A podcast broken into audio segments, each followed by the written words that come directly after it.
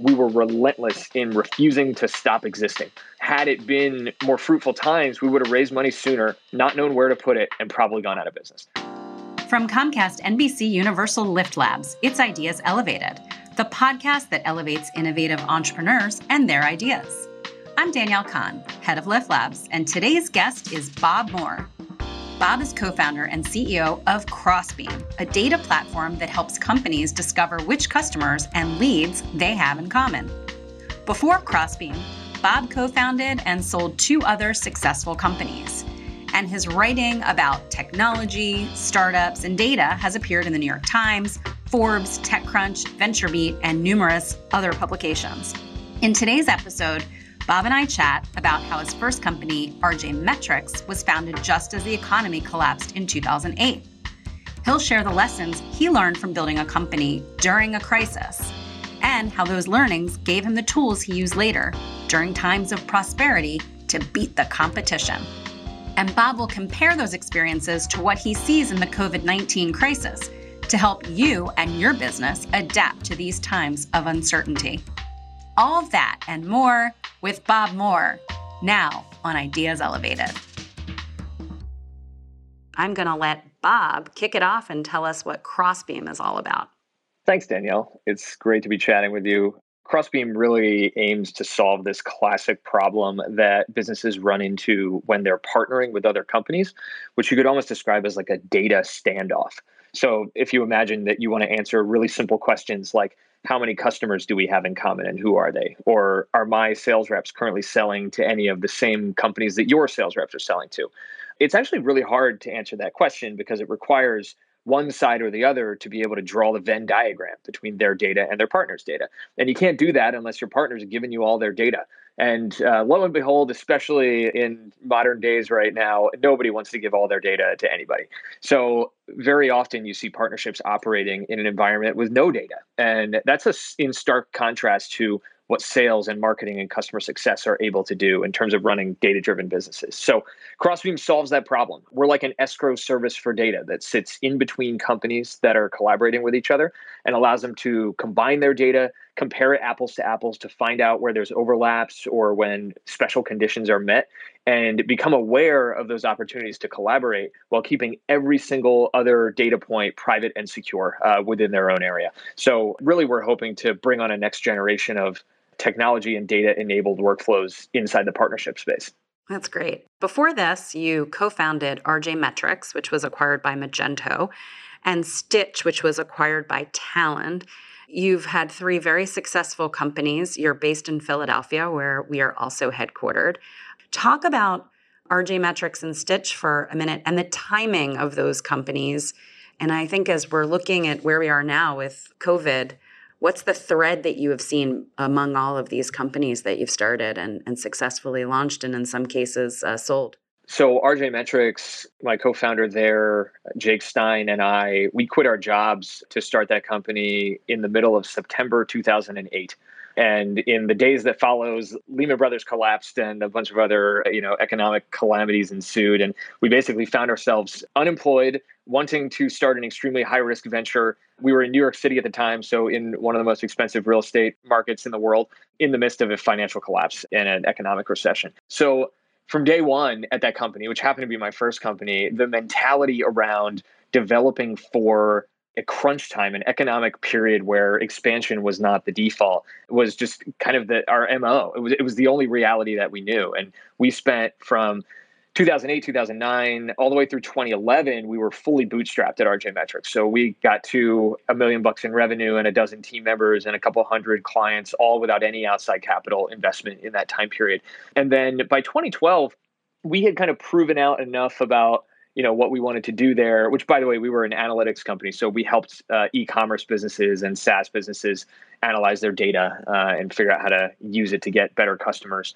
But you know that market really started to come alive right around the same time that the venture capital markets woke back up again in 2012 and then between 2012 and 2014 we raised about 25 million dollars from various silicon valley vcs and then in 2016 we we sold the company to Magento, as you mentioned. So what was interesting about RJ Metrics is just like it was this kind of feast or famine thing where we lived through probably the the prior to coronavirus, the harshest economic period in the last 15 years or so in the US. And then we also participated kind of in, in an upswing in the market and we benefited from that in terms of access to capital and, and ultimately driving an exit. Stitch was was almost like that second half of rj metrics but on steroids. We started out with a much more clear product and value proposition and path to market. Our team had eight years more experience because it was all the people from rj and we actually knew what we were doing this time. And the economy was was doing great and the market was expanding rapidly. So in two years, uh, from 2016 to 2018 at Stitch, we basically did what you know took us uh, the better part of six or seven years at RJ Metrics, which is built a really solid product and customer base that was worth a lot to a lot of people. And we found an acquirer that was willing to, to pay a nice premium for it. So that was a, a really accelerated version of what had happened before. And now with, you know, using what you knew or know from RJ Metrics and the deep, you know, heart of the financial crisis, what are you doing right now that listeners should be aware of, you know, in terms of running a business during really tough times? Some things about running a startup during tough times are exactly the same as running a startup during good times, which is especially when you're at the very, very early stages. At the end of the day, no matter how good the economy is, you cannot fake product market fit. You can't fake having a large total addressable market. You can't fake having built a product that actually in addition to fitting in with market demand, actually works and delivers what it says it's going to deliver in a way that people love it and they want more of it over time. And all of those things, the process for identifying it is not something that is always necessarily dependent on having tens of millions of dollars in the bank. It's dependent upon a very, very disciplined process of customer discovery, understanding the exact personas of users you're going to sell to getting in front of those people and getting their feedback and listening and you know really collectively and open-mindedly iterating but all under the scope of a vision that is crystallizing more over time rather than broadening more over time and really helping you decide not just what you're going to do but what you're not going to do. You know in these times of constraint in some ways you know, people talk about how such amazing companies get founded in these periods where there's economic contraction. And I think part of the reason is that if you've got an unlimited amount of capital, people try to do an unlimited amount of things in parallel at the same time because you're not capital constrained. So you just try to use that huge amount of capital to move as fast as you can. And you don't mind the idea that you might waste some money along the way the problem is you're not just wasting money you're wasting time and there's an opportunity cost of that time that's really real. Uh, you know when companies are leaner and times are leaner you really have to ask yourself the question what's the most important incremental thing i can do with my limited time with my limited dollars with my limited team? And that very often leads to products and companies that have a more tightly scoped vision a, re- a much more specific and well crafted view of what they're trying to build and how they're trying to do it and much more pointed feedback about a much more specific set of things. And what that means is yeah you're doing less so maybe if you're if you're really just trying to you know cover your eyes and throw darts at the dartboard and hope one hits yeah your your strategy is probably going to be worse off uh, because you're you're going to have less darts to throw and you're going to hit more trouble. And that makes for harder times because a lot of startups is just throwing darts blindly. No matter how good you think you are, there, there's a lot of stuff where you need to kind of get that data. But if you're right and you are focused, you find yourself in an environment where you have some product market fit and you have built something that people want to use. And suddenly you go out to try and compete for talent. You try to compete for market share. You try to compete for innovation, and it's a ghost town. And you're the only player in town because there's not 50 other startups that are backed by venture firms. There's not people that were throwing darts blindly and happen to hit in your circle. It's really just you and maybe a small, small group of other people trying to trying to vie for that prize. I think part of the reason RJ Metrics made it because we did not have a great vision or a well crystallized one. We just picked a really, really big space and we were relentless in refusing to stop existing. We're not going away. We're going to continue to exist. We're going to learn, listen, learn, listen, iterate. And we landed on something. And, you know, I think had it been more fruitful times, we would have raised money sooner, not known where to put it, and probably gone out of business. There's some silver lining there if you've got the ability to survive on kind of a bare bones process and really, really focus focus your talents on just the stuff that matters. Yeah, that's all great advice. And also maybe the, the, the piece about being a must have right now versus a nice to have. How did you prove that you were a must have for your customers, not just a nice to have during financial crisis? Yeah, there's there's always this metaphor of like, are you a vitamin or a painkiller, right? Uh, and there's kind of pros and cons of, of being each. But in a in an environment like this one, you know, if people are tightening their budgets, they probably stop taking their vitamins and they they continue buying their painkillers. It tracks pretty nicely to that like nice to have versus have to have metaphor. And you kind of think about it from a standpoint of customer empathy. Like put yourself in the shoes of your customer and imagine you've got a tough decision in front of you. You you want to buy all these products. You want to experiment in all these ways. But they're going through the same exact thing i just described that you might be going through which is i need to focus uh, my talents. I need to focus my energy. I need to do more with less. And that means what are the things that if I don't have them or I can't accomplish these things, I'm not going to be able to do these core fundamental pieces of what my job requires. So things that tend to stick around in these tough environments are like core underlying platforms. Uh, like very few people are going to throw away their CRM system during this time period, like because on the other side of it all coming out, you're going to need all that data. And in the meantime, while you're trying to figure it out, that's the foundation on on which you ask questions and get answers to those questions.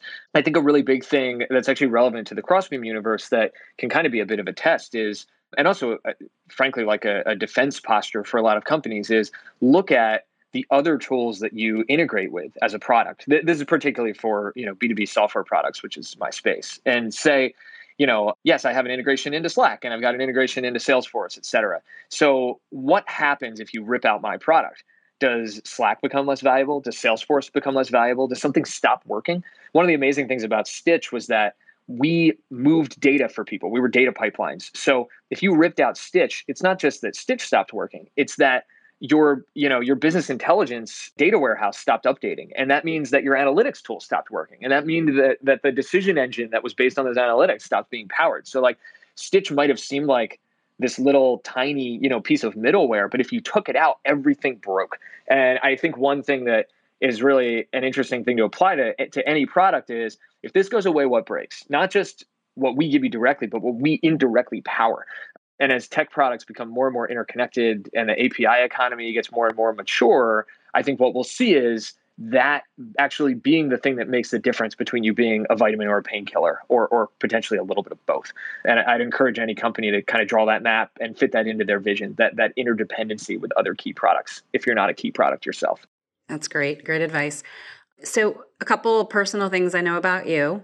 You are uh, really great at comedy in particular improv.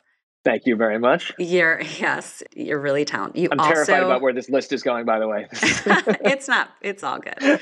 I'll keep some of the things off the list. No, no, no. But you're also a new dad.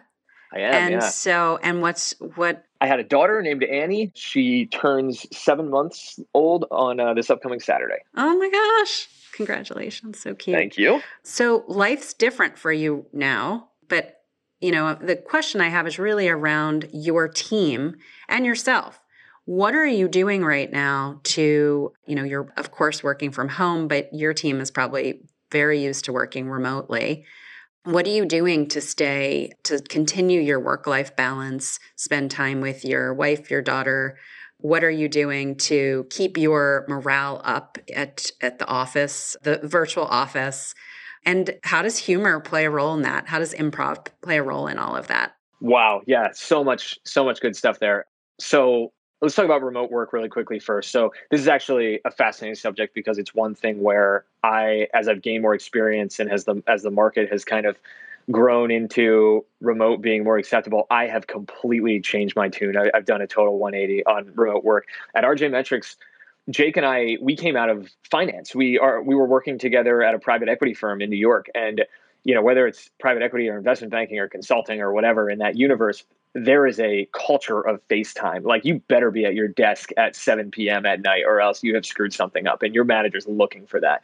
And you know, we brought that with us to RJ Metrics. We, we were very much in the office, better be there, better see your face kind of culture. And it was only, you know, toward the very very end there that we started getting a little more flexible with a remote hire here or there experimenting with it when you know if we had a team member that we loved but they really really for personal reasons had to move to another city you know we kind of do an experimental what happens if you work remotely? And by the time we got to stitch we were remote friendly and we made some dedicated remote hires. At crossbeam my co-founder buck ryan is extremely, extremely pro remote and can very intelligently and compassionately argue all the reasons why it is not just the way of the future, but I think the way of the present if, if you can function in the right ways. So I give Buck a virtual high five almost every day because of talking me into this extremely remote first work culture and policy at Crossbeam.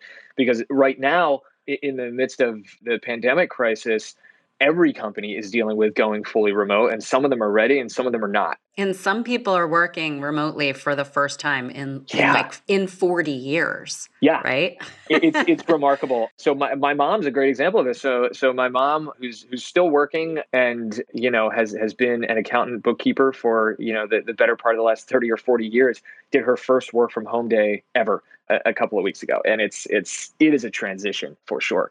But a few of the things that uh, I'll just real quick pointers on just like what we do at Crossbeam around this stuff that I think has benefited us. One is just Zoom or whatever your teleconferencing capability is is just like everywhere.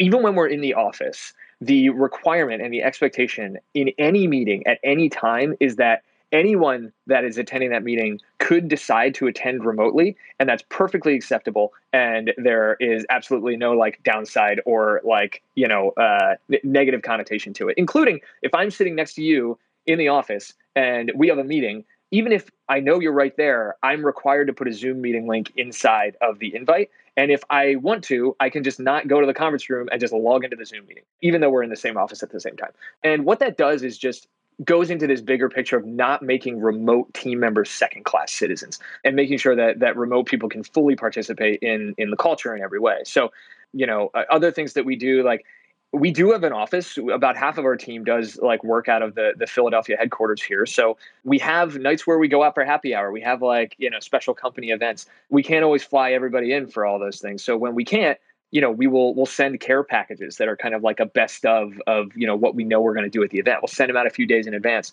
If we've got a hackathon coming and the snackathon part of our hackathon involves uh, a bunch of delicious philly soft pretzels and uh, donuts from federal donuts and all kinds of other stuff we will pack up care packages including that stuff and ship it out to all of our team members that'll be remote during the hackathon so they can eat the same snacks we're eating while we're eating it in the office and it's the little things that your employees really love and appreciate and make you a valued employer. Totally. And I think you can apply that. So I'll give you two examples real quick in the current environment. Two things that we did. One is we have a quarterly like team happy hour, hangout, whatever. That's kind of our, our big quarterly event.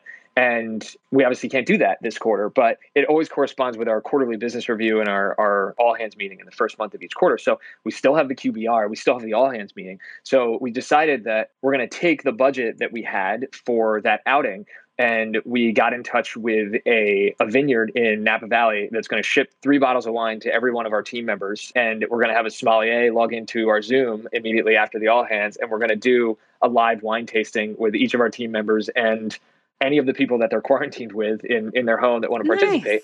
What a great idea. If we did that in the city, you'd be like, oh yeah, that's a nice thing. You do a wine tasting. It's kind of like, you know, it's it's it's a little basic, but you know, it's it's uh, it's a cool fun event. Doing it virtually almost adds like this extra layer of fun and pizzazz and like makes it so extremely, you know, it, it gives this very collective weird experience to have in this weird time for us all to share. Uh, and we talk about building culture. I think like those shared experiences end up being being really important. And so, then you get to see their family members and where they live. Yeah, and yeah, you get totally. to know people and personally. It's, it's, including the other folks because you know whether or not they're on camera, they're standing right behind a laptop anyway, right? right. they're, they're, they're, they're three feet away.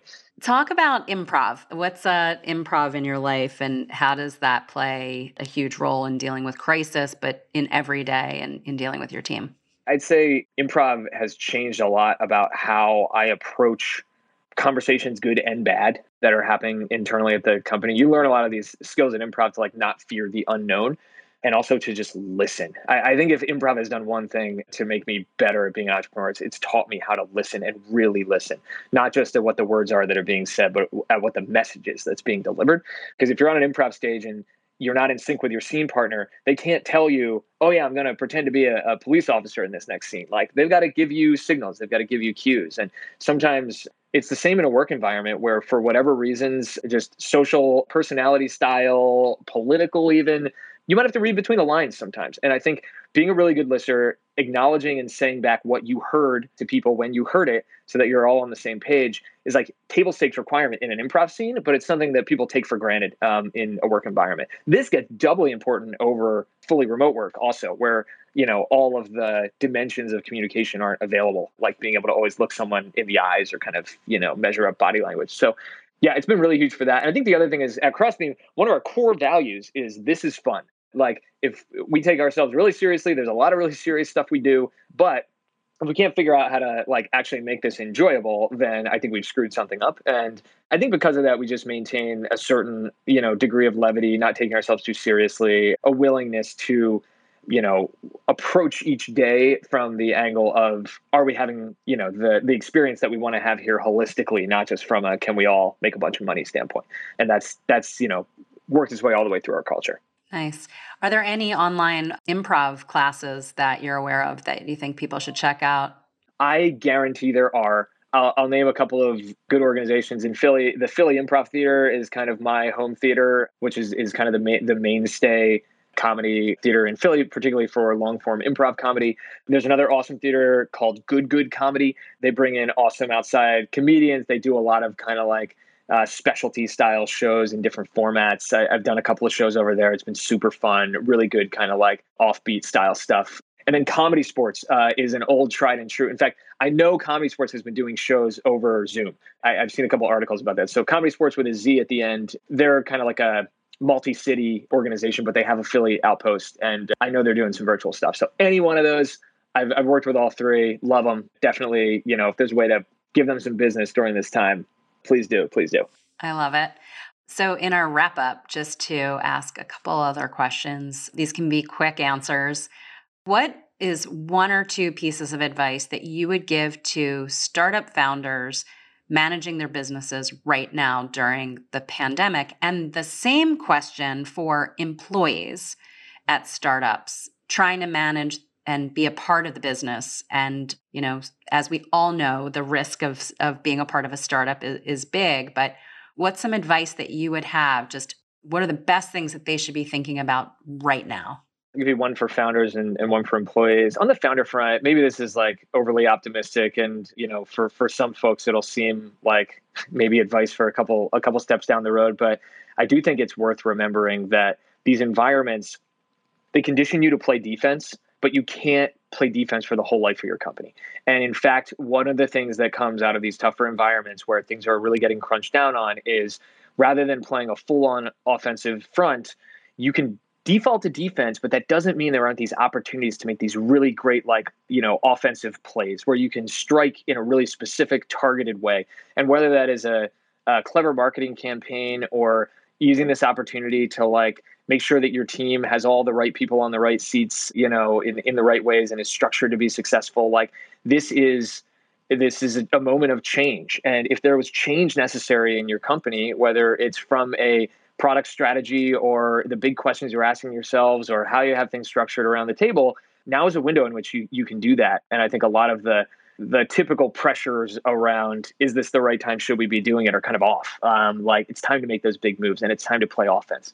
And if you're an employee at, at a company like that i'd almost ask yourself the same like vitamin versus painkiller question. Like if you if you were gone like you know what would break? What would stop working? And put yourself in your founders or your manager's shoes and say, what are the things that they're saying as the answer to that question about themselves? And how can you help make sure that that's that the role you're playing for them is the role that you hope your company is playing for its customers and, and making yourself indispensable and you know helping be a part of that conversation being extremely constructive listening and and pushing management for transparency i think are the things that as a team member will, will probably work in, in your best interest in a period like this fantastic well Bob's got to get back to work. Bob Moore has been our guest today. He's the co founder and CEO of Crossbeam, a collaborative data platform that helps companies build more valuable partnerships by discovering which customers and leads they have in common. Thank you so much, Bob, for joining us today.